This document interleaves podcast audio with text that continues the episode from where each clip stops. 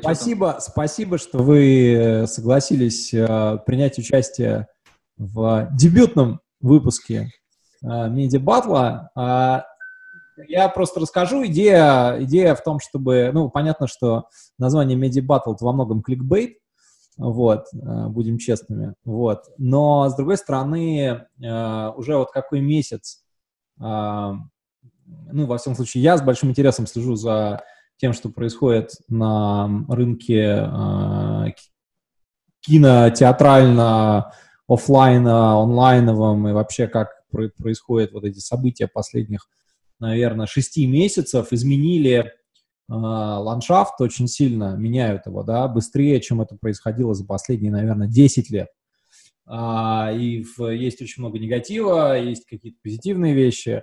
А, я, как человек, который выпускал фильмы когда-то в, в, в кинопрокате большом и, одновременно, и отработавший потом уже в цифровом как бы окне, испытываю симпатию как бы и к, те, к, те, и к тем, ко всем игрокам в этом смысле здесь.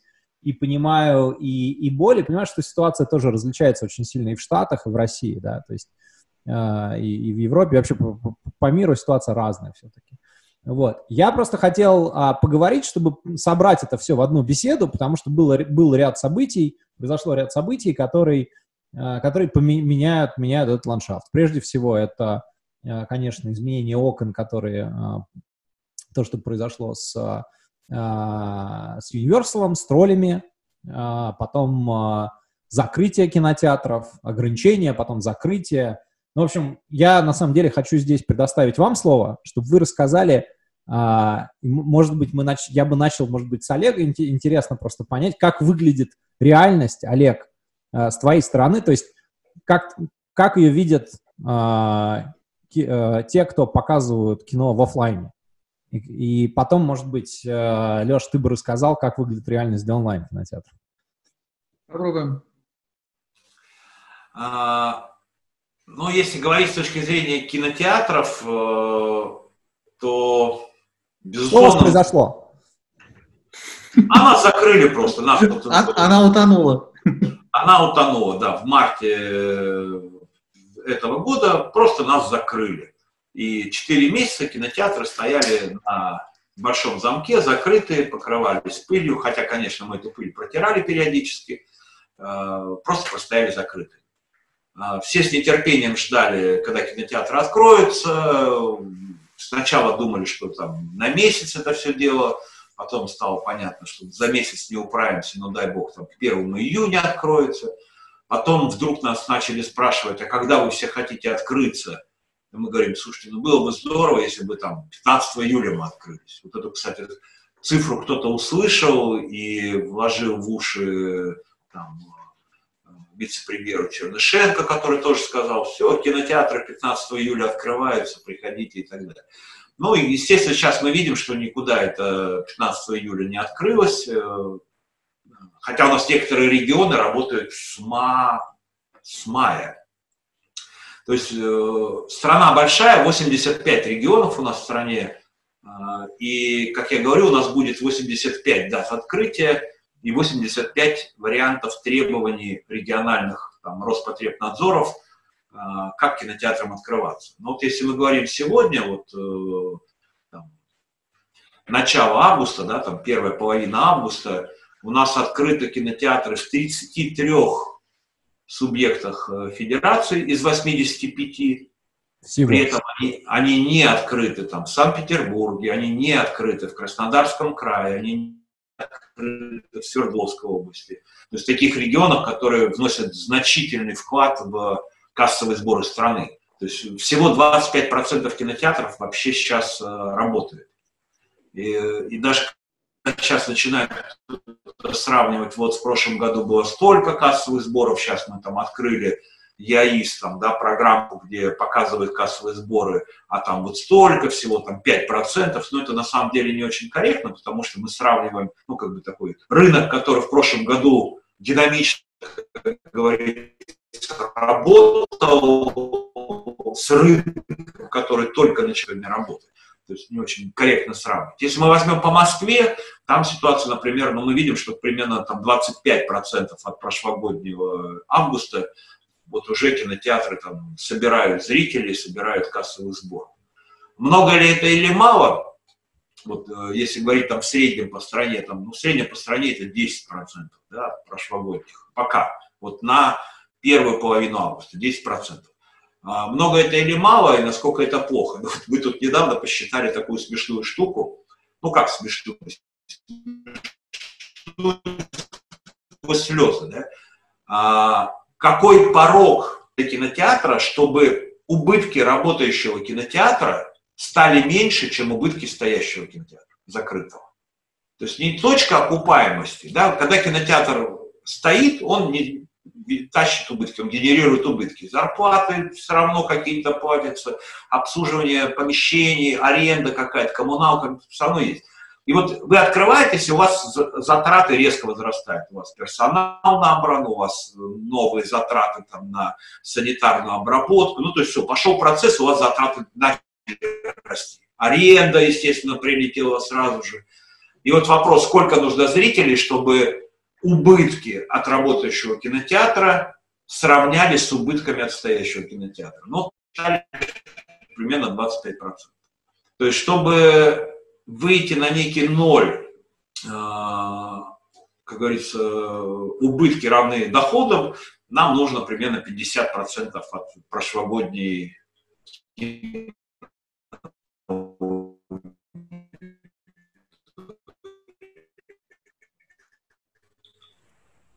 Сейчас у нас... Вот, поэтому выходить мы из этого кризиса будем очень долго и очень больно. Да, вот именно больно. А, и что самое интересное, что на этом фоне вот этой пандемии многим кажется, что они чувствуют, что мир изменился, что на самом деле что-то не стало не так с теми кинотеатрами, к которым мы привыкли за последние там, 25 лет. А, онлайн там начал активизироваться, люди дома смотрят все в онлайне, да, ведь мы же понимаем, что вот эти 4 месяца, проведенные на диване у телевизора, они фактически учили очень большую аудиторию а, пользоваться онлайном, как это не парадоксально звучит. Казалось бы, вроде все и так умеют, но не все умели. Да, то есть найти фильмы, найти платформу, которая нравится, научиться покупать фильмы на этой платформе, на, научиться пользоваться всякими промокодами, там, например, да. Ну, я честно посмотрел «Фею» бесплатно, да, потому что Кинопоиск мне сказал, подпишись на меня, там, э, и месяц тебе будет бесплатно. Я подписался, посмотрел «Фею», и скажу честно, и отписался. Вот. А, то есть я вот легально, бесплатно посмотрел «Фею» в онлайн. Причем я хорошо помню этот момент, но, может, еще тоже а,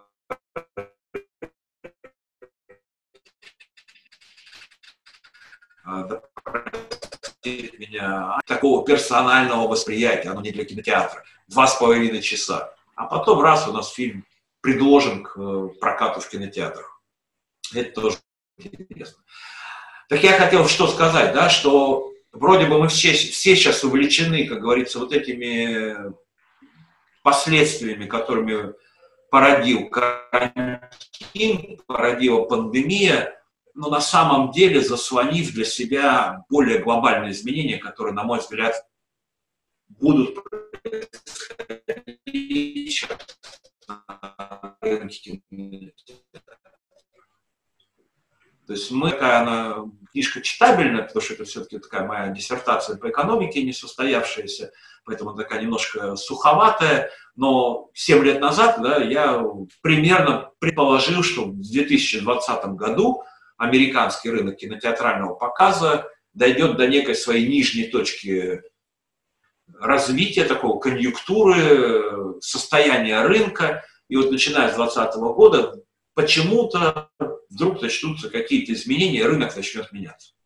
А, российский рынок, я предполагал, что это там год 24 примерно, 25 Я не предполагал, что случится пандемия, и она просто схлопнет все вот эти процессы. И фактически мы сейчас получились в такой ситуации, что на вот эту вот как бы объективную проблему карантина, открытых кинотеатров, переноса релизов, ухода в онлайн, который, казалось бы, ну сейчас вот карантин закончится, кинотеатры откроются, онлайн успокоится, продюсеры снова вернутся к традиционным схемам, и все будет как было. И на самом деле мы ну, не проглядели, мы входим в историю очередного, уже не первый раз за всю историю кинотеатров, кардинального изменения ну, как бы с логики, смысла бизнеса кинотеатра. Кинотеатры не умрут, да, но они очень сильно поменяются. И мы видим предвестники вот этой истории. Мы видим вот эту сделку там AMC Universal. Мы видим э, попытки там, выхода фильмов сразу на онлайн. Мы видим попытки выхода фильмов одновременно в онлайн и в кинотеатрах. Мы видим попытки выхода выпуска в кинотеатрах после онлайн. То есть мы начинаем смотреть, что какие-то происходят уже комбинации, которые явно становятся такими предвестниками тех изменений, которые нас ждут. Поэтому я всегда говорю, что когда меня спрашивают, умрут ли там кинотеатры, я говорю, кинотеатры не умрут. Все будет хорошо, но просто все будет по-другому. Вот. Спасибо. Очень, очень, э, очень интересно и понятно. Ну, вот тот факт, что у нас работает такая небольшая доля кинотеатров, конечно, очень э, напоминает цифры, которые я видел по США, где, по-моему, я прочитал последнее, что там 17 или 18 процентов кинотеатров возникает, да, что когда у нас открыто мало кинотеатров, чтобы было больше зрителей, надо больше фильмов, хороших, больших фильмов. А чтобы было много хороших больших фильмов, нам нужно много зрителей. А чтобы, нам, чтобы было много зрителей, нам нужно много открытых кинотеатров. То есть у нас получается все время такое замкнутое кольцо, а, где каждый ждет другого. Продюсеры ждут кинотеатры, кинотеатры ждут зрителей, зрители ждут продюсеров в смысле фильмов. Ну да. И, и, и что никто не хочет выступать на разогреве, да, как на на концерте перед выступлением группы Deep Purple кто-то должен выступить на разогреве. Вот пока никто не готов взять на себя вот эту роль, потому что все это упирается в деньги, да, потому что мы понимаем, кино это, это бизнес, да, что бы мы там ни говорили, это, это разговор про деньги, это продюсеров, так и кинотеатров, так и других там платформ и так далее.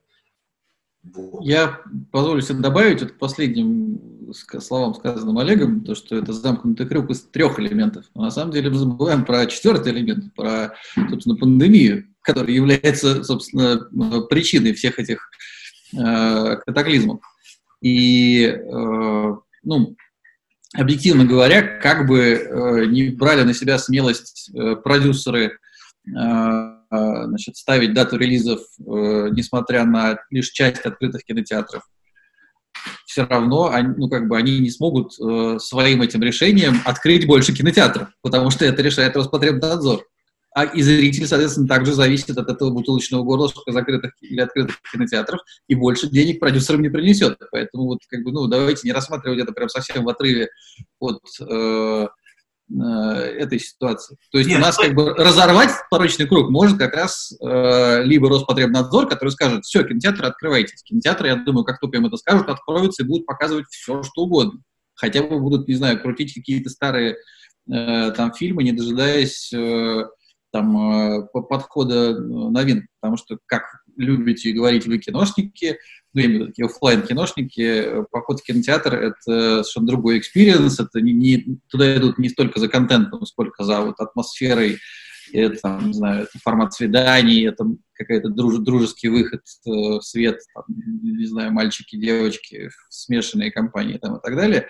И в этом смысле э, для многих людей, я уверен, э, вот, причем даже были, насколько я понимаю, достаточно успешные, э, как это называется, ретроспективные показы там, аватаров, э, терминаторов, там чего угодно, то есть, ну, таких прям хитовых фильмов, на которые люди с удовольствием сходили бы э, просто, чтобы еще раз ощутить вот эту самую атмосферу.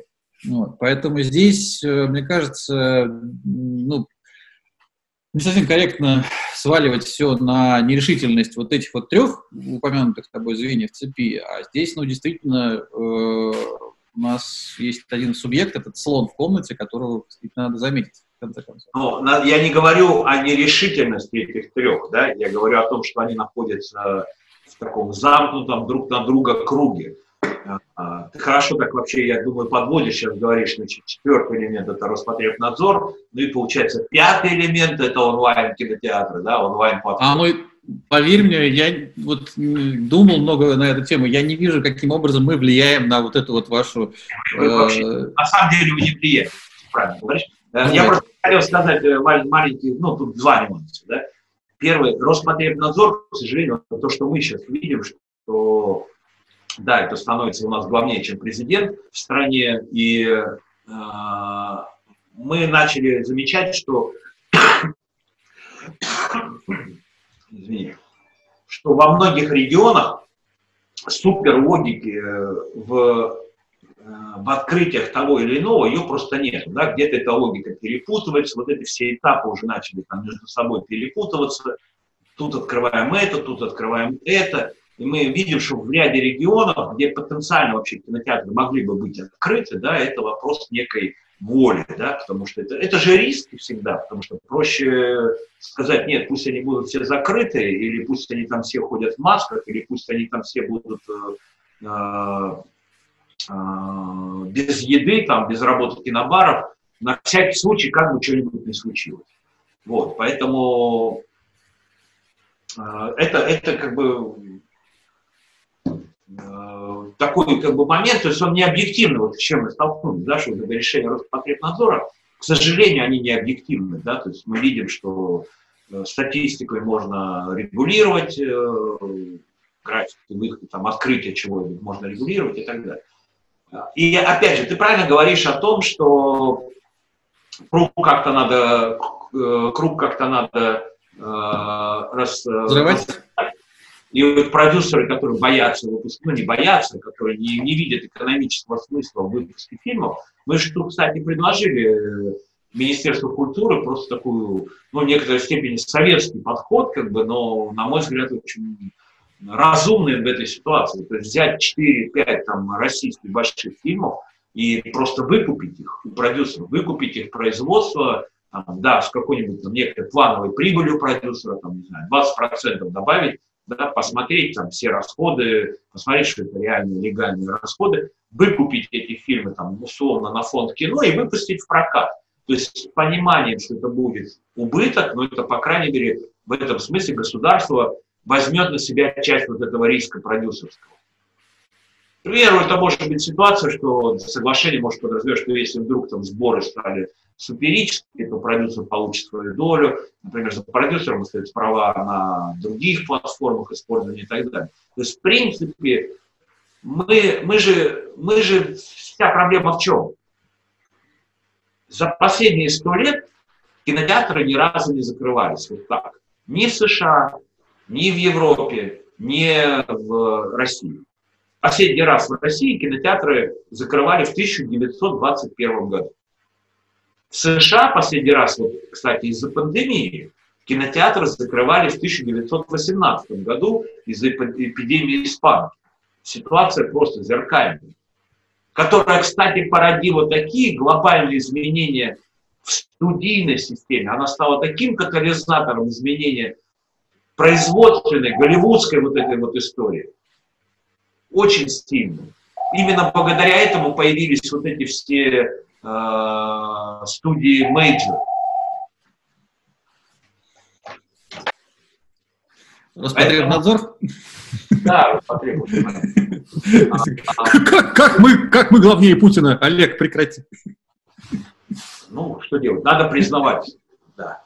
А, и я вот об этом и говорю, что сейчас как бы, что мы реально, вот столько сходится моментов, что мы попадаем не столько из-за пандемии, как бы, а столько из-за вот этих э, заложенных просто в саму экономическую модель индустрии э, изменений, которые нас сейчас ждут. И э, есть инструменты, как разорвать этот круг, но мы уже не вернемся к тому, что было. Мы вернемся к абсолютно другим кинотеатрам. Мы вернемся, и, вернее, не пойдем к другим моделям развлечений. Вот сегодня я, я могу тебе залить бальзам на душу. Да? Сегодня я могу честно сказать, что самый массовый способ развлечения, ну, в части просмотра фильмов, это просмотр дома на диване онлайн-сервис. Так это давно.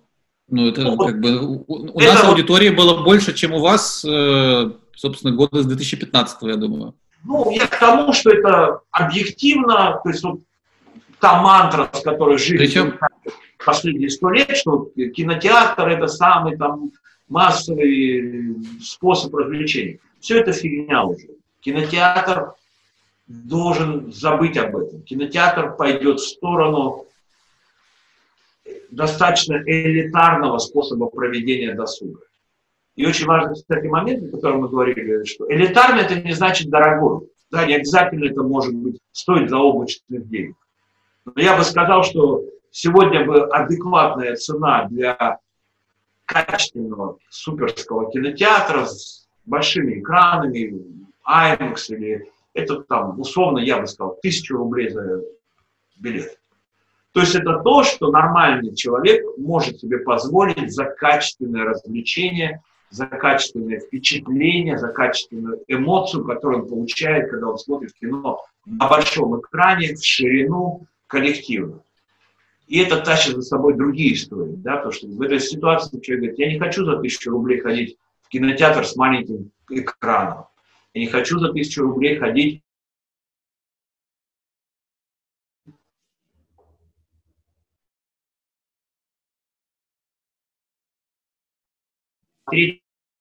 коллектив. Когда у вас там 3 миллиарда собирает холоп, он собирает потому что, не потому что кино супер, а, а потому что это кино для коллективного поржать. Именно для коллективного. Если вы будете смотреть дома на онлайн-платформе, то это будет так себе. Ну, так себе. Но при этом есть масса фильмов, которые лично я смотрю дома в онлайне, и я четко понимаю, что я просто не хотел бы их смотреть в кинотеатре. В моей жизни я смотрел фильм «Нелюбовь» в кинотеатре. А, и мне было очень неуютно, потому что это кино такого моего персонального восприятия. Я не хочу делить эту эмоцию с людьми, которых я не знаю. У меня была очень интересная психологическая ситуация, фильм «Текст». И вот когда начинаются все вот эти волшебные сцены, про которые потом все любили писать, 18+, э, я четко помню эмоцию свою, что мне неудобно, сидя с незнакомыми людьми, это смотреть. Я не чувствую себя неловко. Я не говорю уже о том, что я еще то смотрел в VIP-кинотеатре, и впереди передо мной ребята весело похрустывали пиццей. Даже не попкорном.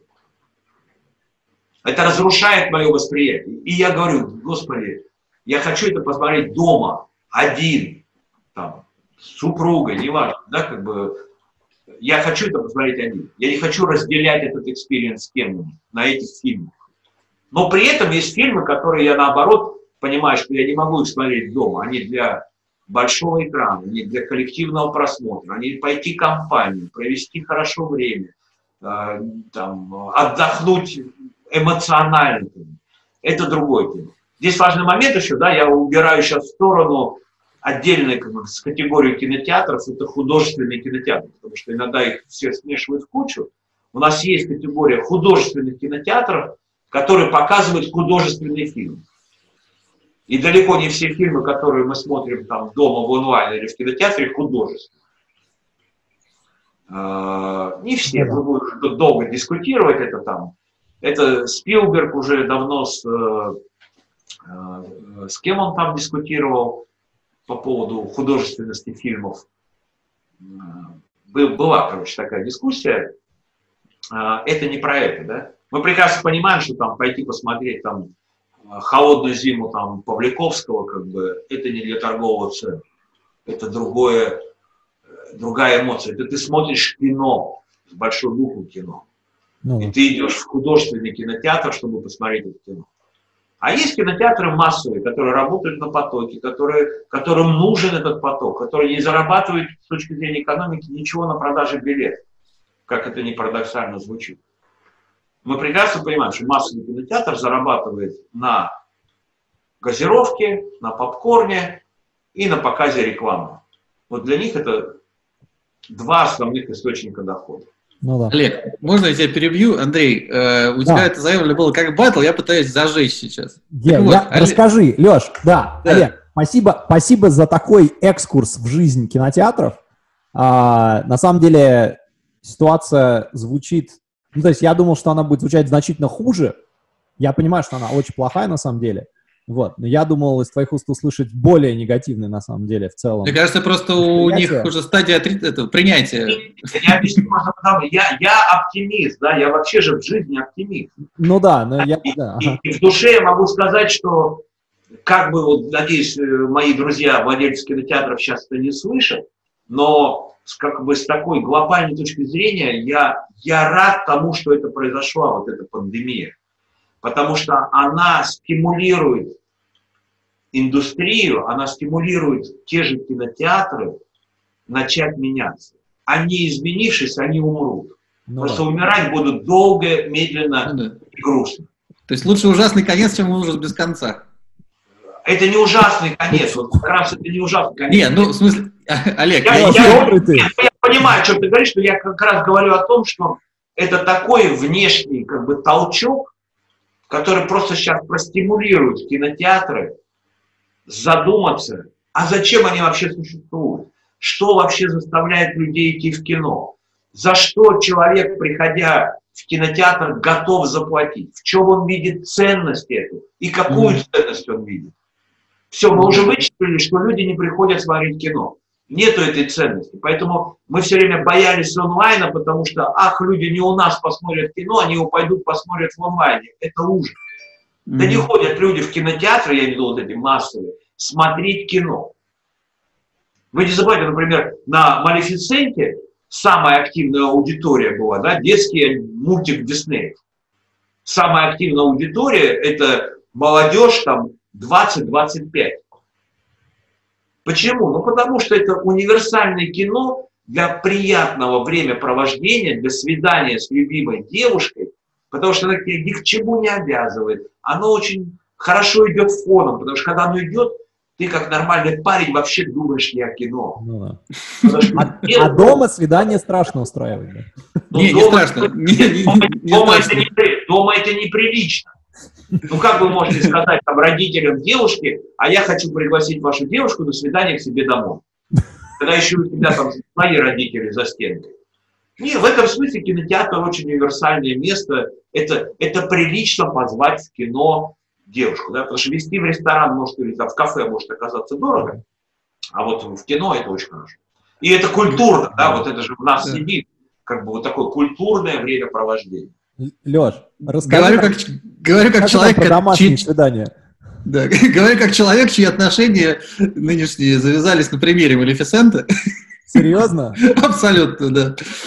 А, значит, ну, Олег действительно там а, прав, но там, про... Э, если отвечать вот на тобой только что поставленный вопрос, э, давайте вспомним там Netflix and Chill, вот этот вот знаменитый э, мем, который, собственно, и там, означает, что типа, давайте э, переводить, так скажем, романтические или даже уже наверное, сексуальные э, форматы взаимоотношения в, на, на диван перед, собственно, там, телевизором, на котором включен Netflix. То есть все эти сери- сериальные залипания и так далее. Э, когда Олег упоминал э, премиальность похода в кино, я помню, Андрей, по-моему, как раз твое исследование, э, ну, я не помню, по-моему, короче, где-то у тебя это ссылку или эту информацию прочитал, что как раз в России и в Америке ну, диаметрально по-разному воспринимается просмотр домашний против кинотеатрального. То есть у нас как раз, по-моему, поход в кино это типа считается круче, Это поход в а, театр, поэтому люди одеваются красиво, когда идут в Да, да, да, да. То есть это вот выход, выход в свет, да. А в Штатах, по-моему, ты вот, где, вот я помню, что ты являешься, стоишь да, рядом да, вот да, с этим да, да, была история такая, да. А там совершенно все наоборот. То есть там как бы как раз э, Возможно, здесь э, не, не слово элитарность или там не какой-то такой статусный подход, скорее, э, точнее, статусная как бы такая система координат э, важна, а возможно, не знаю, какая-то трендовость, мода, еще что-то. То есть в какой-то момент ведь и Netflix, и все эти платформы, они вставали в, ну, в такую в оппозицию как бы, к существующим медиа, в первую очередь, наверное, к PayTV, которая позиционировалась как такая, э, ну, классическая модель, да, а Netflix это было стильно, модно, молодежно. Возможно, оттуда какие-то отголоски такие. Что у нас... Ну, кстати, важное замечание, кстати. Э, вот мы, я когда работал в студиях мейджорах, там всегда слово, когда мы пытались перевести термин онлайн-кинотеатр, на нас смотрели с вытращенными глазами и говорили, mm-hmm. нет, нет, никогда такого не говорите, никакие онлайн theaters не может быть, потому что кинотеатр — это кинотеатр, а mm-hmm. там видеоплатформа, вот это сервис, там как угодно это называть, это скорее конкурент для телевидения. И да, да, я здесь абсолютно согласен, конечно. Да, это был конкурент для телевидения, не для кинотеатров. В России... Это home entertainment в чистом виде. Да, в, си, в силу того, что был придуман термин онлайн-кинотеатры, это сразу, и при этом э, часто на кинорынках, например, стали появляться онлайн-кинотеатры, э, секции внутри там вот многих кинорынков, которые мы с вами знаем. Это стало вызывать, мне кажется, некоторое внутреннее э, такое... Ну, как, какой-то... Да, и конкуренцию у а, кинопрокатного сообщества. Mm. Прокат, да. Да, и, собственно, прекрасно ты подвел э, этой фразой к тому, что э, вот весь этот как бы конфликт, вся эта конкуренция между онлайном и офлайном, которая, ну, проходит, как правило, по, по ли, линии фронта проходит по длительности цифровых окон и вообще всей этой очередности, выходу синхронного, несинхронного, всех, всеми этими новыми кейсами, связанными как раз с э, коронавирусом.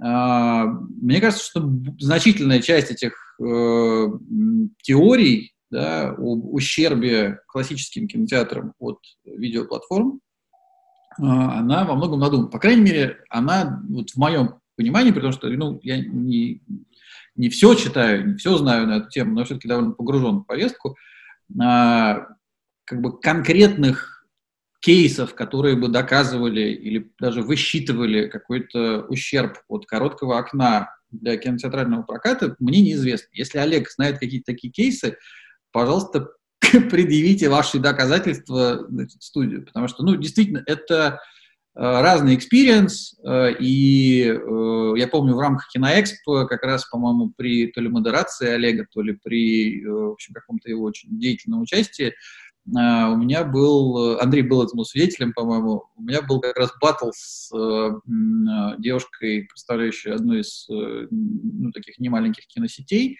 как раз вот по поводу того, являемся ли мы врагами или конкурентами и так далее. Тогда как раз, я помню, затевалась эта вся история, э, ну, точнее, она была заявлена э, о некой синергии ОК и Формулы кино, а, и, э, в общем, тогда все, ну, как бы я лично возлагал надежду на какой-то успех и эффект вот именно этой а, такой синергетической модели, о каком-то бесшовном переходе из э, онлайн, из офлайна в онлайн э, фильма и так далее. Вот, Но ничего бы, же я... не получилось, кстати, да, с этим? Ну, ты знаешь, у меня есть такое ощущение, что просто ну, во-первых, много спутал все-таки. То есть я ожидал, что э, тут, наверное, Сонику Шалаву позвать как бы еще одним лицом.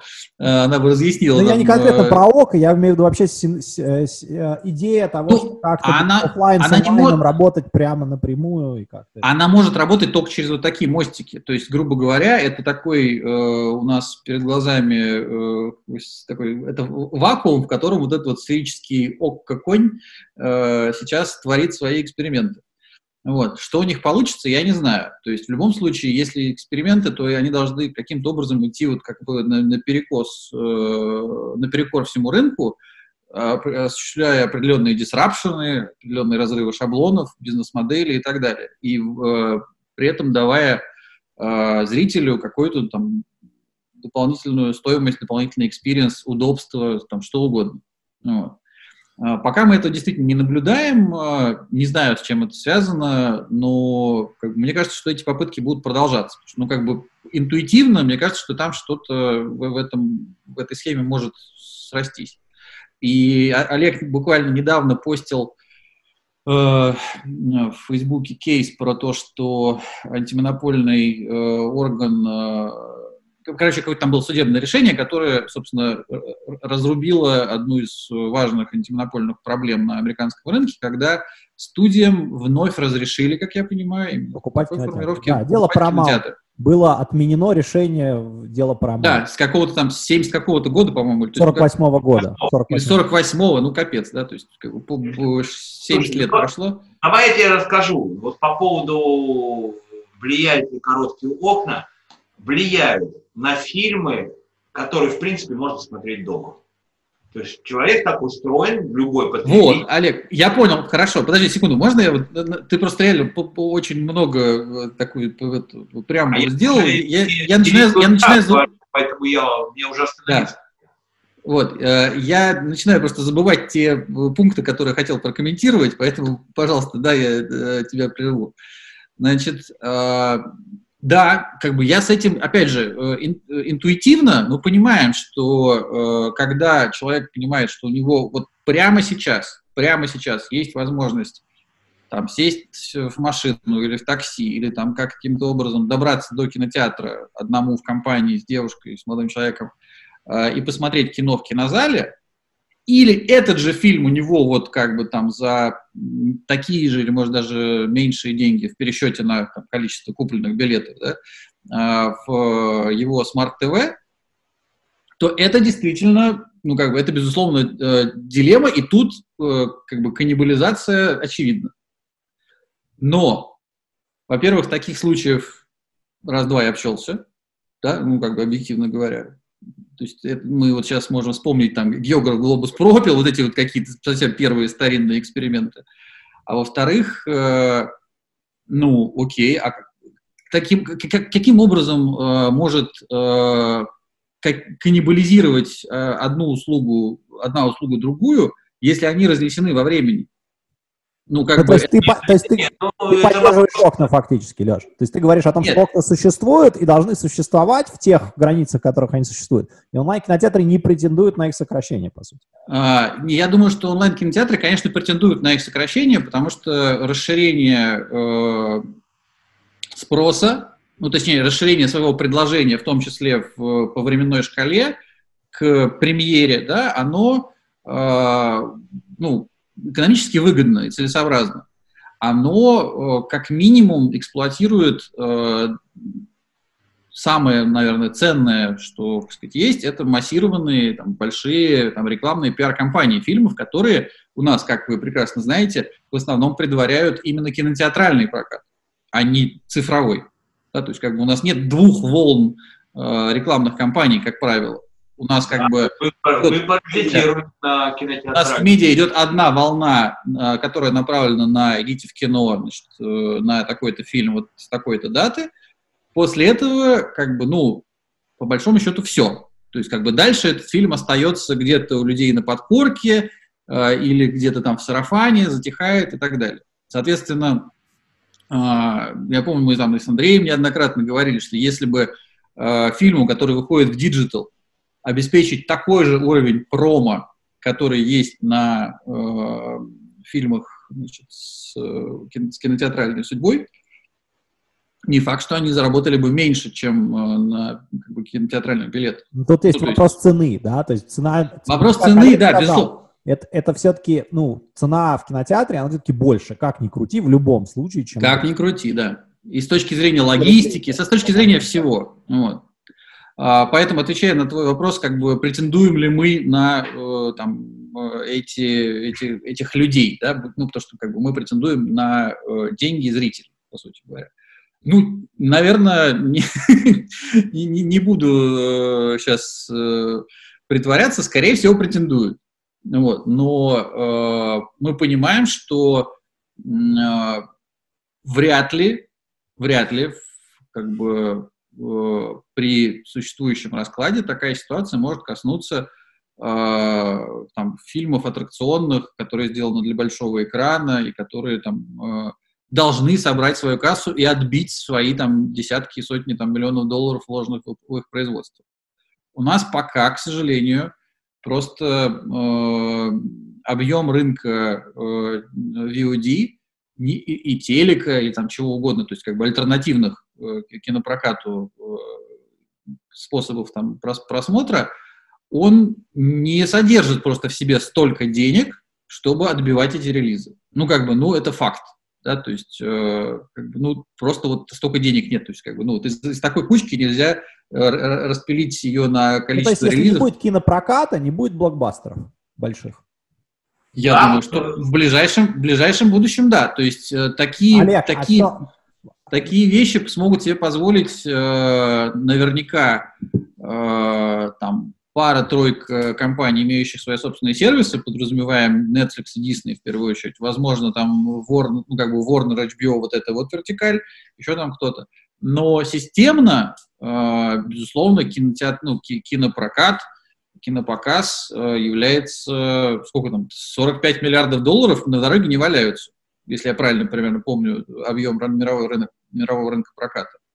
Ну вот, то есть их вот так вот просто взять и извлечь из какой-то другой среды сейчас невозможно. Потому что это самая другая среда, это пока ну, где-то в половину меньше, наверное, если глобально смотреть. Ну, то есть, yeah. то есть фактически будущее это все равно подразумевает наличие некого окна кинотеатрального, где окупаются блокбастеры. Есть какие-то да. фильмы, которые выпускаются только в цифровом виде, как и было на самом деле там с да. там, и так далее. Но есть вопрос по окнам. То есть, когда все-таки Есть, в такой смотрите, степени... Ну, давайте, да? Олег, давайте э, смотрите. Во-первых, первый момент, да, кинотеатр – это самый дорогой способ доставки фильмов зрителям. Просто, ну, самый дорогой. Там очень высокая цена. И это, естественно, накладывает кучу ограничений. Да? То есть у нас есть уже просто ограничения по некой себестоимости фильма, то есть мы не можем его пропихнуть в дорогой канал. То есть нам надо собирать заведомо больше денег, чтобы эта история стала экономически целесообразной. Это один момент. Второй момент. Порог просто выше. Да, да. А, второй момент очень важный. Окна, проблема же не в самом окне, да, вообще сама модель неких окон, будем так говорить, разного рода, это то, что называется цифровая, ой, ценовая дискриминация, это, в принципе, существует везде. Мы прекрасно знаем, что... Не, а, Олег, прости, не, не дискриминация, а дифференциация. Не-не-не, нет. Это называется, извини, это такой термин, экономический термин, называется ценовая дискриминация. То есть, когда у тебя в театре место в портер стоит дороже, чем галеру. Когда у тебя билет, там, условно говоря, в эконом плюс киноте... э, самолета, который точно такой же скоростью тебя везет из точки А в точку Б, стоит дороже, да, потому что тебя там еще сервисов тебе добавили и так далее.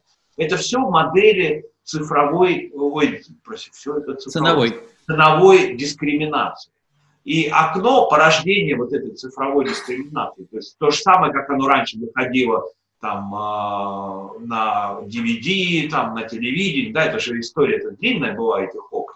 Но в чем проблема? Проблема сейчас в том, что конфликт возникает, потому что за эти окна или против этих окон бьются два хозяйствующих субъекта, условно говоря. Офлайн кинотеатры и онлайн медиаплатформы, видеоплатформы, которые, как правило, не являются ни собственниками этого контента, не, определяют, не получают доходов там, друг от друга и так далее. И это порождает конфликт. Но конфликт убирается на самом деле очень простым способом, к которому мы все идем.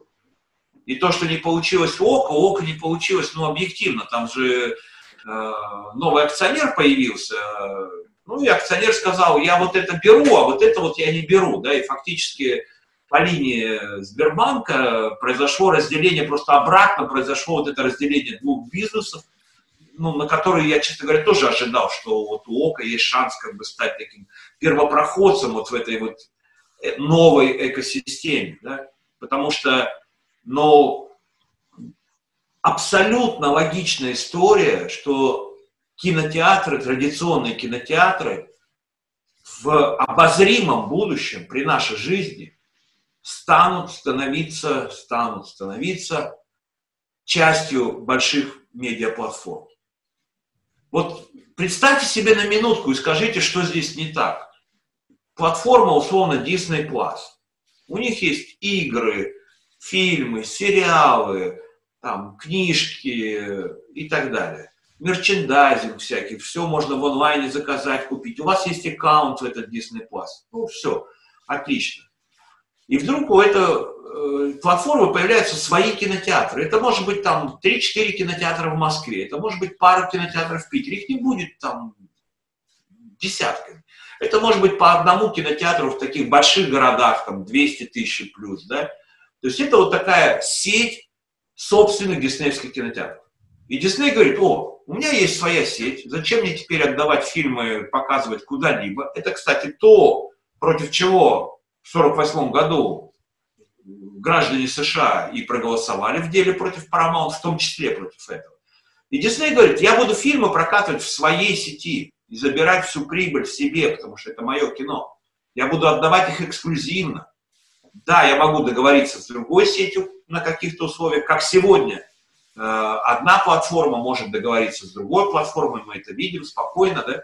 Мы видим, как ТНТ, э, там, условно говоря, продало сериал там, Первому каналу э, вещательному, мы видим вот эти вот перемычки. Они точно так же будут происходить в этой области. То есть мы получим ситуацию, когда медиаплатформа выпускает фильм, и она решает, нужно ли ей это окно, не нужно ей это окно, такое окно сделать, потому что она в любом случае управляет своими доходами. И она использует окно не для того, чтобы кинотеатрам стало лучше или там платформе стало лучше, а давайте прямо говорить, для того, чтобы извлечь максимальную прибыль из продаж. Но когда эта продажа идет, как говорится, из одних рук, это абсолютно другая история. Здесь уже нет повода для конфликта. Ну, конфликт единственно на корпоративном совещании, когда отдел онлайн-видеосервисов будет ругаться с менеджерами отдела кинотеатрального проката, потому что они там бонусы какие-то недополучили из-за них. Ну, я условно говорю, да, то есть это ну, да, да, да. внутри корпоративный конфликт. Но для самой корпорации здесь уже нет конфликта. И, и корпорация говорит, окей, я хочу окно, могу. То есть это то же самое, что сегодня делают онлайн-платформы, которые говорят, мы ставим фильм, суперический фильм, и ставим его только, например, там по платной модели. Только. Мы не выпускаем его сегодня там, по рекламной модели. Пример. Да? А по рекламной модели мы его через там, три месяца выпустим. Или через полгода. Ну да. Почему? Потому что они такие злые? Нет, потому что они ищут способы оптимально монетизировать этот контент. А кто да, брать, снять, кто снять, снять сливки. А? Смотрите, в США понятно, кто это будет делать. То есть там Disney, Warner, там, понятно, да. студии. Да. А у нас-то студий нет. У нас есть продюсеры, у которых да, я там называю... Это не вопрос, это студии, как бы мы просто их называем по привычке студии. Ведь это те студии, которые уже стали крупными медиакорпорациями. Дисней, извини меня, это и телеканалы, и Диснейленды, и Disney Plus, как бы, и Okko. студии. А у нас кто? Газпром, НМГ? Медиагруппа, Газпром Медиа, Сбербанк Медиа. Яндекс. Яндекс. Яндекс. МТС. Ну, как вы тут недавно в Фейсбуке их назвали, Яндекс Cinema, Рамблер Cinema, Газпром Медиа Cinemas и так далее. Безусловно, это, это, кстати, это же те нарождающиеся платформы МТС со своей платформой, ну, да. Ростелеком, да, кто-то из них станет сильнее, кто-то будет объединяться, кто-то больше пойдет в эту историю, кто-то меньше. Но это же абсолютная история, как бы, такая вот, как бы, она настолько эволюционно, революционно вылезает, и она настолько логична, вот глядя, как все развивается вокруг, что mm-hmm. у меня даже нет сомнений вот на сегодняшний день, что оно так и будет. Совершенно Там верно. другие Я... начнутся еще важные технологические моменты, о которых мы сейчас просто пока не говорим, мы говорим только о дистрибьюции. Но вы же еще представьте, вы говорите, ой, а что это будет фильм, который мы сделали для онлайн-платформы, а вот это будет фильм, который мы сделали для кинотеатра. Ребят, нет. Мы идем еще в одну историю мы идем в то, что сейчас называется object-based media. В какой-то степени компьютерные игры на это похожи. То есть, когда у вас визуальный ряд формируется в момент игры. В зависимости от того, на каком экране вы это смотрите, на PlayStation, на большом там компьютере и так далее. То есть, когда у вас фильм, в зависимости от того, где, в каких условиях вы его демонстрируете, на маленьком экране смартфона, на большом экране кинотеатра, коллективного просмотра, или на персональном экране, видоизменяется в соответствии вот с тем, как вы его воспринимаете. Ну, да. Видоизменяется в соответствии с окружением, которое вокруг вас. Это очень интересные штуки. И вот тогда мы получим фильм, который, да, можно пойти посмотреть в кинотеатр, вот так вот, в ширину, вот прямо. И этот же фильм с этим же режиссером, с его режиссерским замыслом, мы можем посмотреть там на экране домашнего экрана. Очень хороший пример, просто два слова буквально. Ребят, это то, что происходит с книгами. Вспомните, раньше, вот вы, э, вам нужна книга подарить другу. Да, вы покупаете книгу «Алиса в стране чудес», большую такую подарочную книгу. Это одна физическая копия. Вы книгу себе взяли, купили читать там в метро. Вы купите маленькую карманную pocket size такой, это был целый тренд такой, положите ее в карман. Вы купите книгу ребенку, это будет та же книга, та же Алиса в стране чудес, другой шрифт, другие картинки и так далее. Вы получаете, в зависимости от того, как вы хотите эту книгу использовать, вы получаете там, несколько вариантов физической разных копий. Это то же самое, что у нас было. Кинопленка, на видеокассету записали, там, на 70 миллиметров сняли, IMAX-версию сделали и так далее. Потом появляется цифра. Да, появляется, например, формат там PDF, которым мы до сих пор все пользуемся. Вроде бы цифровой файл, книги, ну, к примеру, книги. Но вспомните, попробуйте прочитать даже сегодня. Вот вы получили файл PDF, вам прислали на телефон, и вы пытаетесь на телефоне почитать файл PDF. Что происходит? Вы пытаетесь его открыть, растянуть, увеличить, читать кусочками, да, потому что файл не может адаптироваться к экрану. При этом вы можете открыть его там на домашнем компьютере и там спокойно Вы можете его распечатать, превратить в физическую копию. Что происходит с книгами дальше? А дальше появляется электронная книга. Один файл, который видоизменяется в зависимости от того, на чем вы его смотрите, через что вы его потребляете. Вы откроете этот файл, там, FB2 или там EPUB, вы его откроете на десктопном компьютере, у вас одна история. Даже у вас появится книжка, там перелистывается и так далее вы откроете его на смартфоне, у вас та, тот же файл, обращу внимание, тот же физический файл откроется по-другому, адаптируется к вашему смартфону. Вы можете шрифт увеличить, там, цвет поменять и так далее. Вот появляется адаптивный контент. А следующий шаг – это книга-приложение, то, что application. Когда у вас книга становится некой программой, и в этой ситуации вы вообще уже уходите в другую ситуацию мы привыкли, что кадр – это некое такое зафиксированное изображение. Неважно, на пленке, на цифре, на бумаге, зафиксированное изображение, вот так. А когда мы уходим в цифровую модель, мы получаем кадр не фиксированного изображения, а кадр как цифровую модель, которая адаптируется по определенным сценариям, по замыслу режиссера, в то, на чем мы это смотрим, ну, да. в то, как мы это воспринимаем какая у нас возникает интерактивная история и так далее. Вот будущее, которое коснется производства, и оно абсолютно ложится на всю эту тему, о которой мы сейчас говорим, про дистрибьюцию. То есть мы получим обалденную экосистему производства вот этих вот фильмов, адаптируемых фильмов, контента, да, вот этого, это многообразие всех этих историй, сериалов и так далее. Но, ну, но возникает, знаете, вопрос. А, вот хорошо, большие холдинги, все дела. А что делать? И это, кстати, касается и офлайн, и онлайн. У нас есть куча независимых онлайн-кинотеатров. Не а, проблема. Есть офлайн независимые кинотеатры. Как они будут существовать во всей системе, где будут эти крупные холдинги? Леш, можешь ну, просто сказать? Да, да, да, я как раз хотел включиться. Ну, смотрите, во-первых, э, не знаю, последние ну, года 3-4 точно э, там регулярно всплывают там, тут и там всякие, так сказать, бизнес-изданиях э, инсайды о том, что, значит, вот этот сейчас хочет купить этот онлайн-кинотеатр, или эти видеоплатформами их называют. Да. А, этот игрок хочет купить другой. У некоторых, типа Сбербанка СОК, получилось все это действительно ну, в итоге с, э, выливается в сделки. И я думаю, что ну, просто должно прийти время для того, чтобы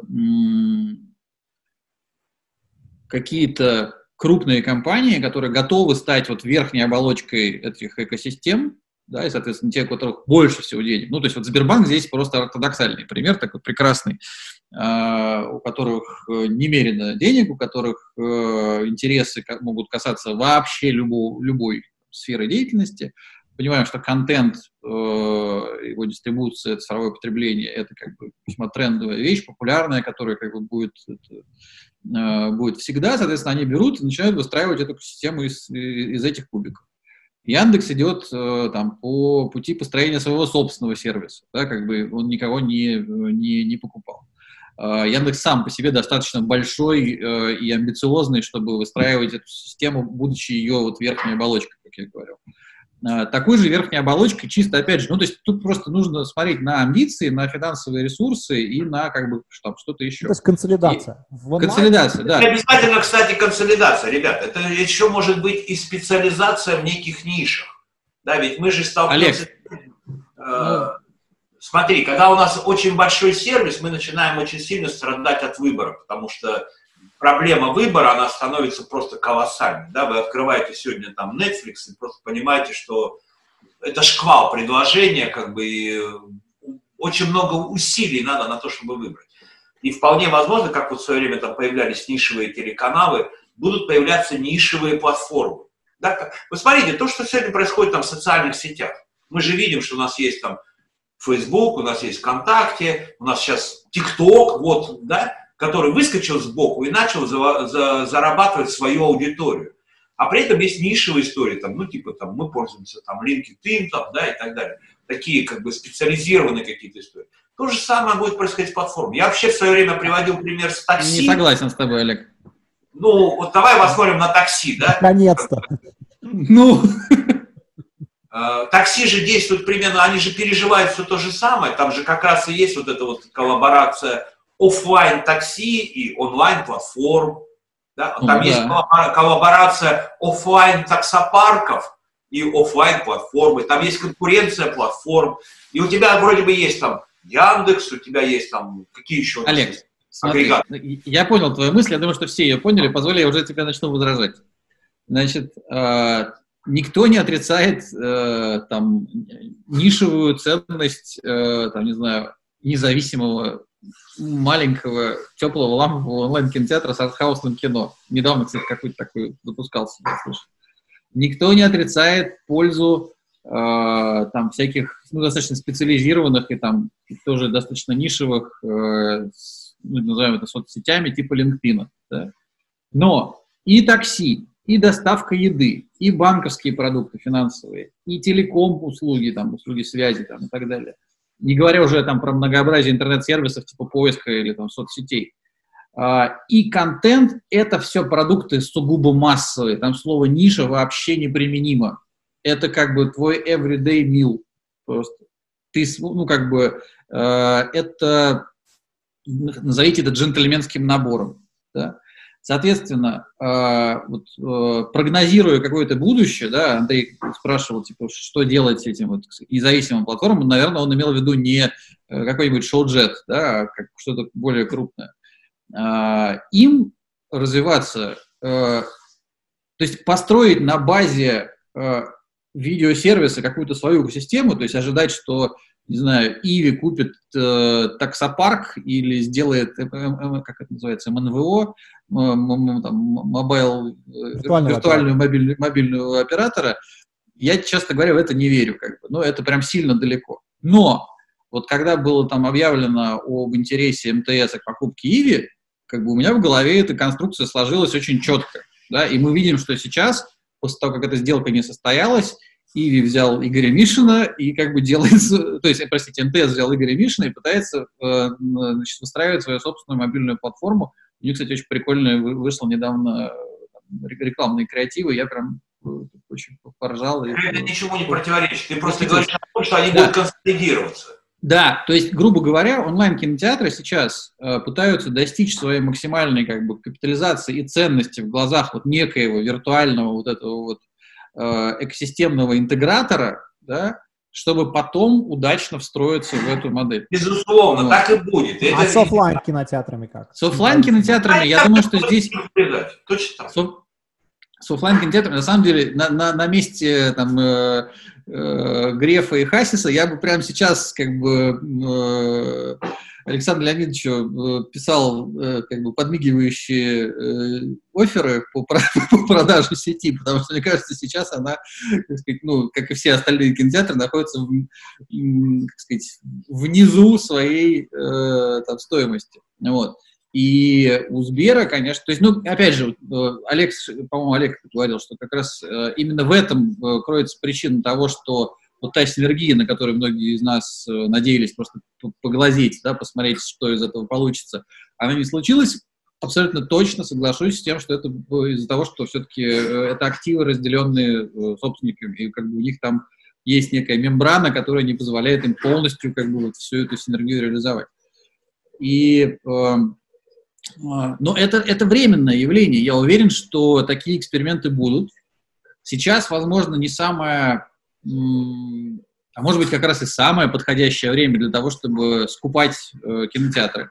Потому что, э, насколько я понимаю, э, владельцы сетей э, доведены до определенного отчаяния в текущей ситуации. Я не знаю, я как бы, э, ну, первое...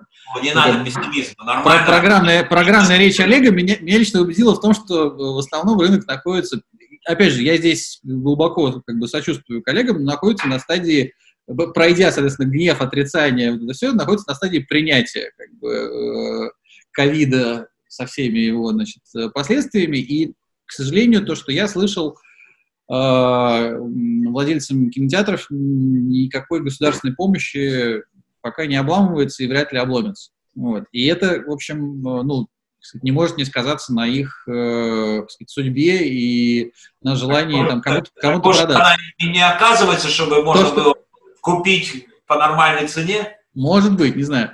Но э, у меня есть стойкое ощущение, стойкое ощущение, что э, вот этих вот, э, ну, то есть, как бы тебе нужно действительно сложить вот этот пассианс, чтобы выстроить новую экосистему, чтобы мы такие, хоп, и там типа Mail.ru или э, Мегафон, который на самом деле является для этой экосистемы тоже головной компанией, как вы понимаете, да. То есть Алишер Бухар, Бурханович у нас имеет все шансы на построение аналогичная история, у него уже как бы есть, знаете, из флеш-рояля у него уже есть как минимум Mail.ru и Мегафон, да, и City Mobile, если говорить, про, и Delivery Club, ну, то есть вот как бы ему не хватает только мощного как бы видео... Э, музыкальный э, сервис у них есть, да? И музыкальный сервис, ну, как бы за счет ВКонтакте бум, вот эта вот вся история, которая очень неплохую долю рынка имеет. Вот, то есть им вот для, э, этого, для Full House не хватает как раз вот какого-то видеосервиса. Поэтому я бы ожидал каких-то э, слияний и поглощений, вот скорее всего оттуда. Ну, как бы это наиболее вероятный игрок, потому что они еще свою видеостратегию как бы э, миру и свету не, не, не явили. Там есть какие-то, смотри, Mail.ru, я скачал недавно как бы приложение, оно меня повергло с точки зрения юзабилити в некий шок и трепет, потому что как бы вам это интересно? Нет. Вам это интересно? Нет. Ну, короче, моих предпочтений... Да, ну то есть как бы вот... Давай вот вернемся да, сейчас... к истории. Подожди, Олег, я хотел э, вернуться на секундочку вот, э, перед тем, как ты прям очень глубоко копнул про э, object-based media, вот это вот вся э, всю твою теорию. Я, кстати, не думал об этом, но... Э, а? Это нет, не теория. все идет. Уже не, нет, еще, я ни в коем случае не, не, не пытаюсь этого отрицать, просто, ну, как бы, я не, не, не мыслил в эту сторону.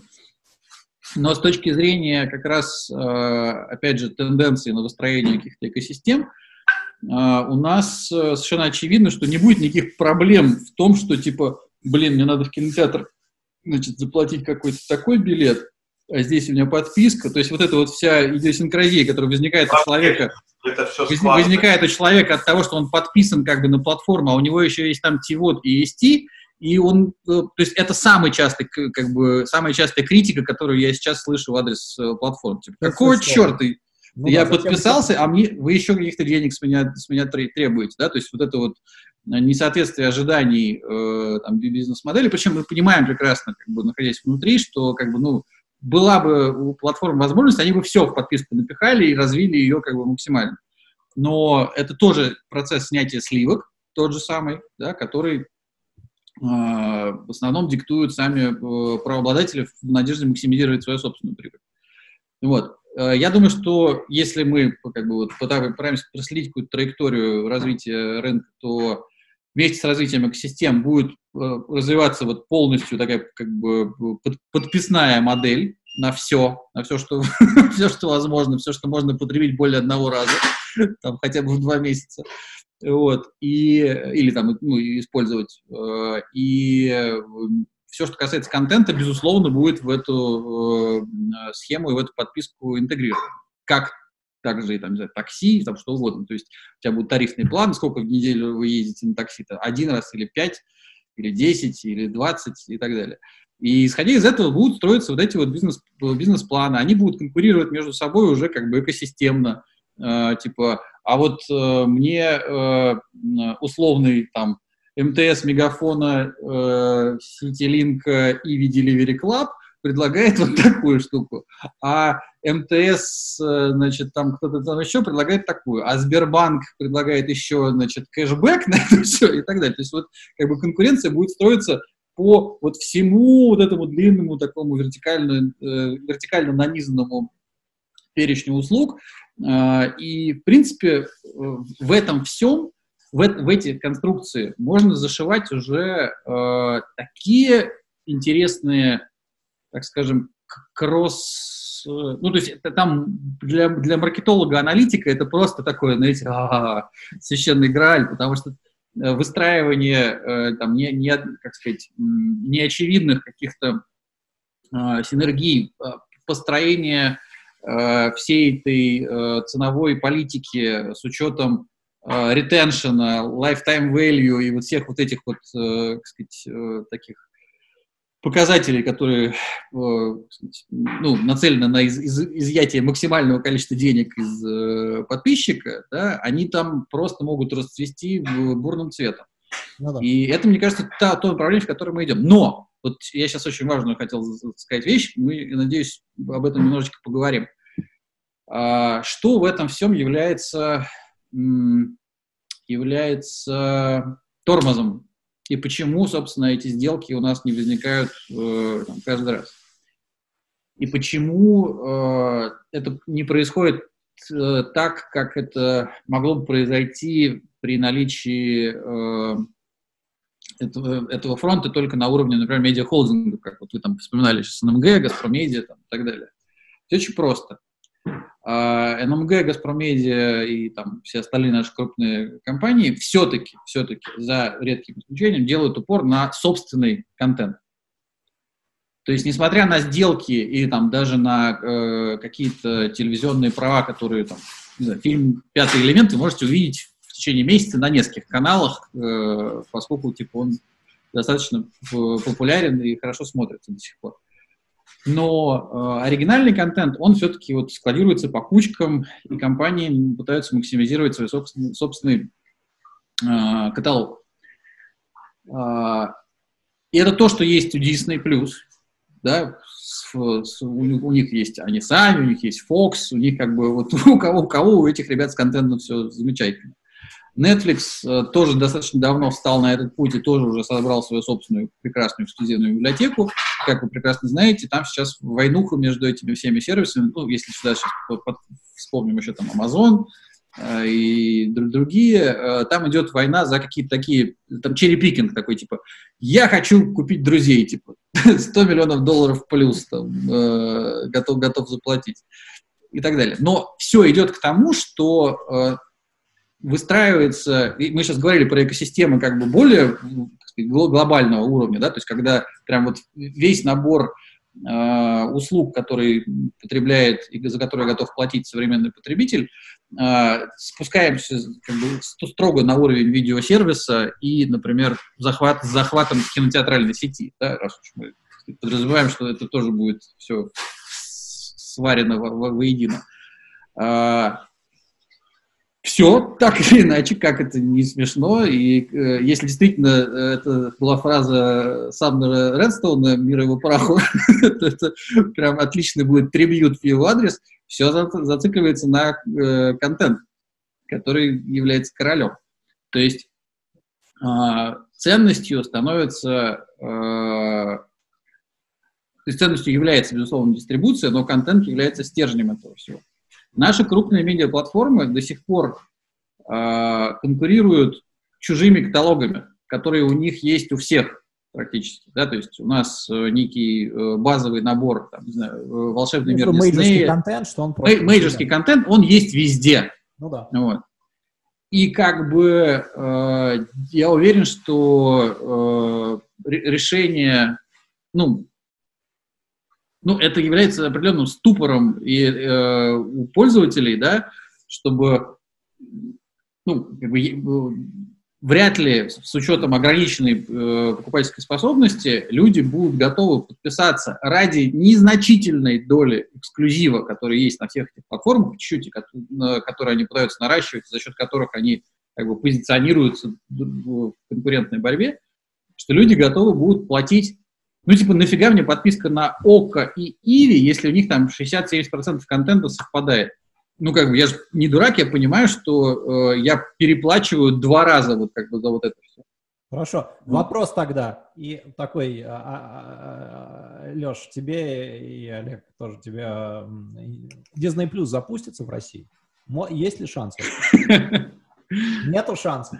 Я думаю, что мы столкнемся с проблемой вот этих 20% иностранных инвестиций, потому что, насколько я знаю, и Netflix поэтому не очень активно на рынок заходит. То есть он там активничает, но до того момента, когда он не попадет под это ограничение с 20% на зарубежных владельцев.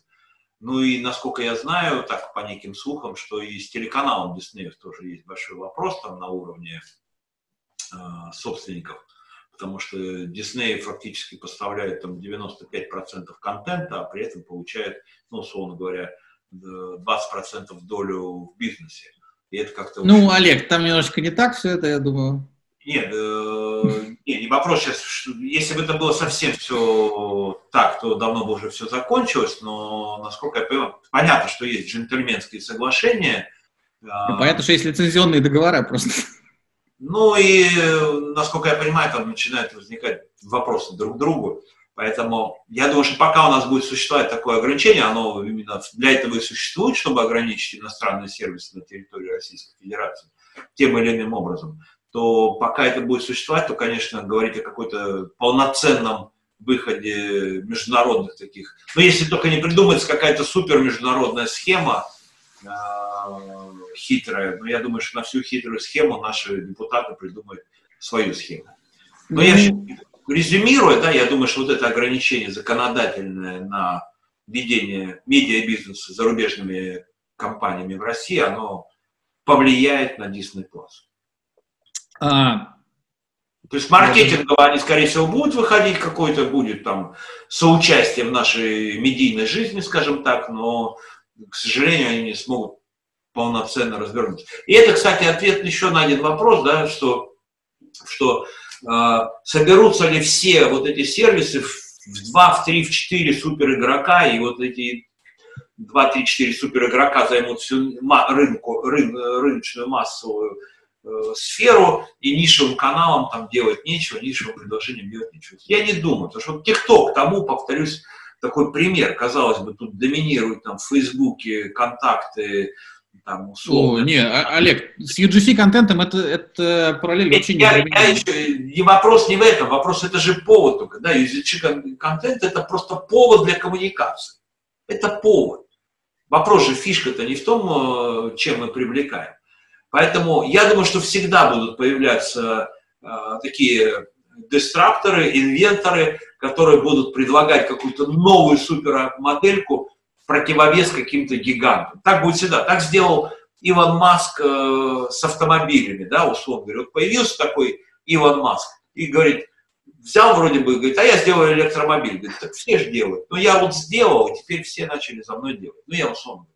То есть всегда будет появляться изобретатель, всегда будет появляться предприниматель, пытающийся и который будет способен подвинуть грантов. Да? Будут появляться какие-то другие поисковые системы с другими технологиями там, поиска. Ну, я к примеру говорю, да, там, с каким-то машинным обучением, с искусственным интеллектом и так далее.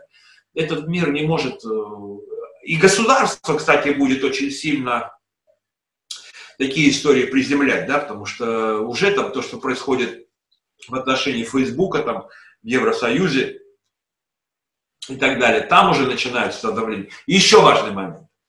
К сожалению, мир становится фрагментированным, да, люди становятся фрагментированными, разный цвет кожи, э, разные там гендерные признаки. Это то, что мы сейчас увидели, то, что происходит в Америке там и так далее. Да? И очевидно, проблема для платформ, которые могут охватывать все и всех, станет большой проблемой. То есть существование универсальных платформ, которые работают, извините меня, и для белых, и для черных, это станет проблемой. Олег, смотри, я понимаю, что как бы, ну, э, действительно, э, упомянув Теслу, ТикТок и так далее в одном э, каком-то серии примеров можно, в принципе, доказать все, что угодно.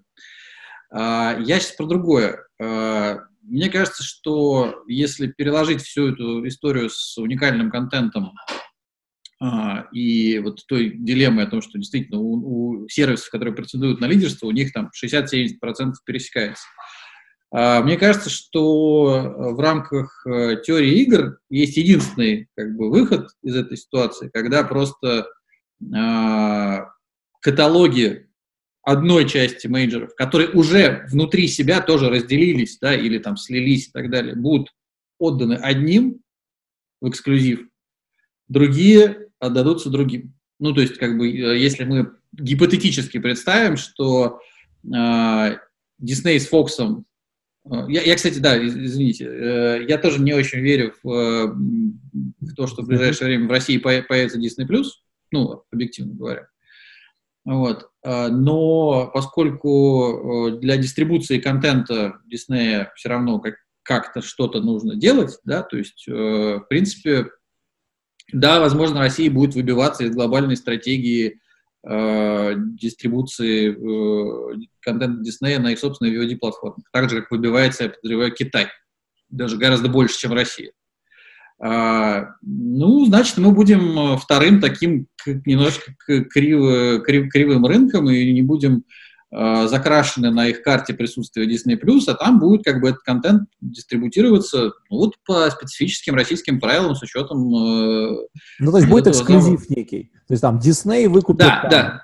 Да, Disney выкупит, предположим, значит, э, э, не знаю, Иви выкупит понятно. Э, Universal с э, Warner выкупит, э, или там Universal Paramount выкупит еще кто-нибудь и так далее. А там, а, Не то, что выкупит, а заключит лицензионное соглашение. Ну, ну да, понятно, что как ну, эксклюзивно, да, эксклюзивно на, на как бы длительный период времени. Ну, как сегодня а, медиатека там с HBO. Как сегодня Амеди... совершенно а верно. Что с кинопрокатом вот... будет? Совершенно а верно. с кинопрокатом тогда будет? Как это работает с кинопрокатом? Все так а, же? В принципе... Так же, а что, ничего не, ничего не меняется? А, а почему, почему нет? Как бы, если мы подразумеваем, то есть, ну, как бы, давайте просто не, если мы как что-то прогнозируем, что, о чем-то фантазируем, то давайте просто, э, как бы, доводить эту концепцию до конца, да? То есть, у нас э, форсайт на троих, да? к 2025 году в России выстроились, значит, несколько, не знаю, 4-5, я не знаю, что там будет, э, так скажем, по, по какому признаку там будет э, проведена вот это вот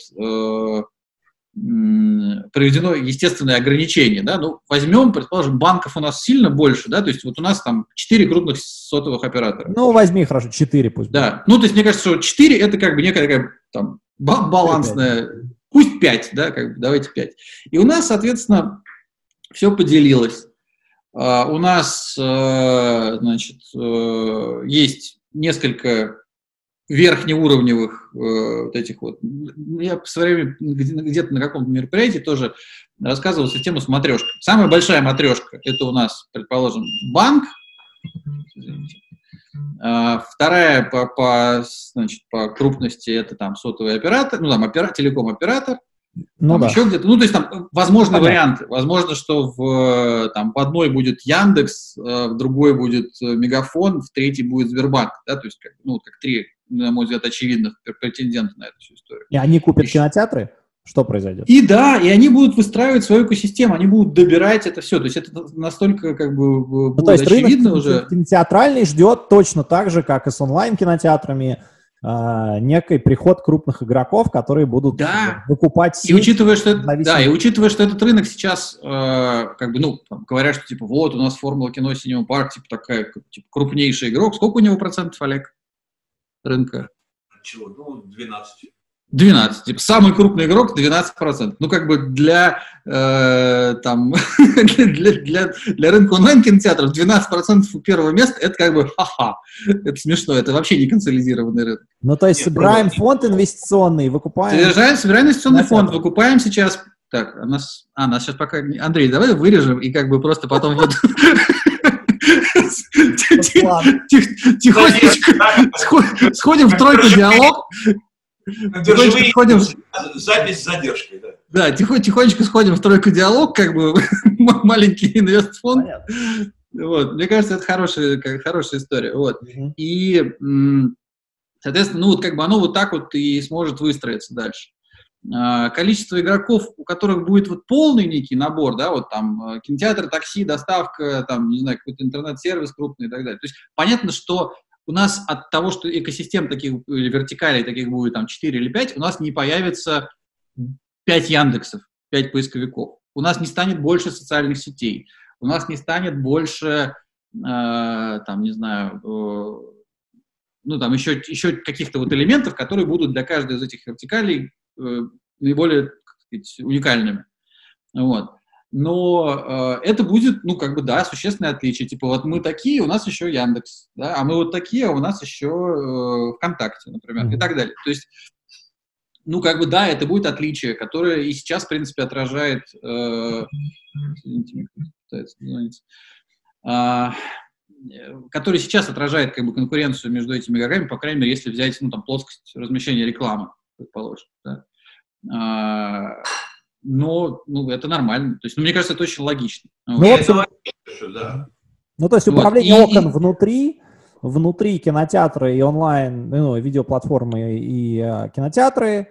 И да. То есть, мне кажется, что, мне, мне кажется, что в этом... Подкаст не забудьте, это же да. тоже все туда вписывается. Это все очень... Ну, нет, безусловно, НМГ тоже где-то вертикали. Бродкаст как телеканалы, да, то есть у нас, в принципе, да, я, выстраивание абсолютно нормальной экосистемы с разными способами дистрибьюции, с каждого Совершенно там, верно. специализации и, контента и так далее. Да, и смотрите, и это э, как бы единственное, что э, здесь находится как бы, ну, не то чтобы в конфликте, да, то есть э, если мы понимаем, что конкуренция в рамках контентного сервиса, да, у нас может быть, э, так скажем, то есть, как бы, смотрите, по-другому скажу. В рамках этого слоя э, видеосервисов или там э, киносервис, не знаю, короче, VOD плюс кинотеатральные сети, да, если мы вот определились, что как бы их будущее уже предрешено в слиянии и как бы вот встраивании в эти экосистемы. А, и, соответственно, эксклюзивно выкупе лицей, долгосрочных лицензий на какой-то вот э, большие зарубежные библиотеки. Соответственно, а, пользователю для того, чтобы получить полный как бы, ассортимент э, контента, ему нужно подписаться на все. Да? Ну, как бы на, на все. То есть и на медиатеку, условно, и на Иви, и на ОКО, если вот они особенно поделят менеджерский контент, предположим. Но при этом пользователю ну, объективно, нахрен не нужны две, э, среднему пользователю нахрен не нужны два сотовых оператора. Правильно, и поэтому получается 2048 год, дело Paramount 2, и опять разделение Не-не-не, ну смотрите. Андрей, я уверен, что э, э, как бы, ну, то есть это, эта схема, она, повторяю, она построена как бы на теории игр, да, и как бы на том, чтобы э, сказать, э, выработать максимально эффективный способ э, заработка денег, э, так скажем, управления конкуренцией, да, то есть не, ну, не совсем картельных сговоров, да, но как бы вот какого-то такого, ну, типа, ну, ты вот так, а я тогда вот так, для того, чтобы купили нас обоих. Потому что, повторяю, как бы, ну, слишком высоки просто логические предубеждения пользователя, которому предлагает предлагается купить подписку на сервисы, у которых там 70% Ну, я думаю, слушай, ну, как только вот эти 5 грандов поймут, что в, это, в этом есть проблема, то начнутся, опять же, эксперименты с разными способами. Начнутся, начнутся. Но просто эта, эта схема, да. она красиво да. выстраивается вот так вот целиком. Так вот, это не значит, что э, у человека не будет возможности купить подписку на э, типа все видеосервисы, да, и при этом сохранить только одну из этих э, вертикалей с другими услугами. То есть она у него будет какая-то основная, ну и плюс вот это. И опять же, как бы нельзя недооценивать э, степень э, просчитываемости э, экономической выгоды от э, различных э, схем тарифных, вот этих вот подписочных там и так далее. Когда у нас именно ценовое предложение, именно финансовая модель отношений пользователя с дистрибьютором контента выстраивается в простую типа сумму оплаты за доступ к этому контенту в месяц, да, который, соответственно, сервис дает обещание, что все новинки будут поступать сюда вот типа вот так, и там сначала вот в кинотеатр, через э, по окончании окна, соответственно, в онлайн и так далее. А, то есть простые обещания, простые бизнес-модели, потому что вы поймите, да, у пользователя тоже ограниченный интеллектуальный ресурс, и люди не могут э, просто ну, в голове должен паттерн комбинировать, да, комбинировать слишком большое число вот этих вот э, вводных. Э, людям нужны более простые, как бы, эти тарифища и все остальное. Вот. У, меня вам, у меня есть к вам блиц вопрос, потому что мы уже на самом деле полтора часа разговариваем, да. мы должны на самом деле закругляться.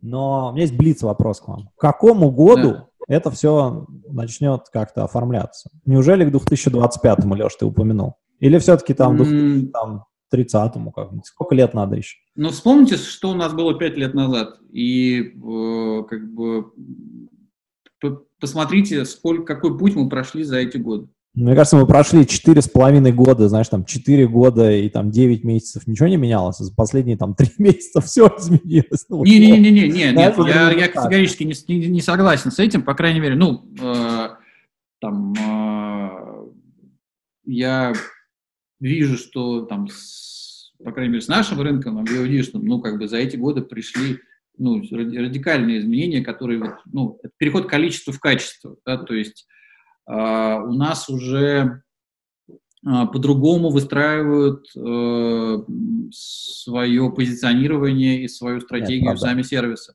У нас совершенно других цифр, простите, достиг рынок, да, то есть э, я недавно как раз сколько, ну раз, не знаю, в пять он вырос, больше, ну что-то в этом духе, вот за пять лет, если с 15 -го года говорить. Да, да.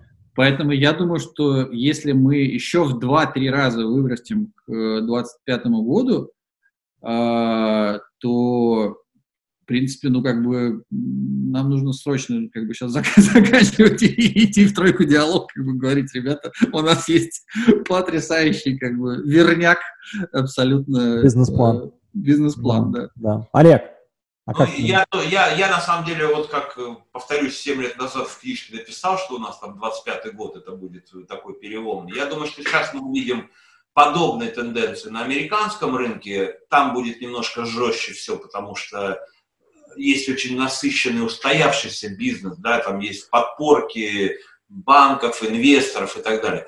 Но я думаю, что в течение ближайшего вот года-двух мы увидим такие суперские взрывные истории, как будут э, кто-то банкротиться, кто-то взлетать, кто-то кого-то начнет покупать, кто-то начнет ничего не покупать, а строить с нуля.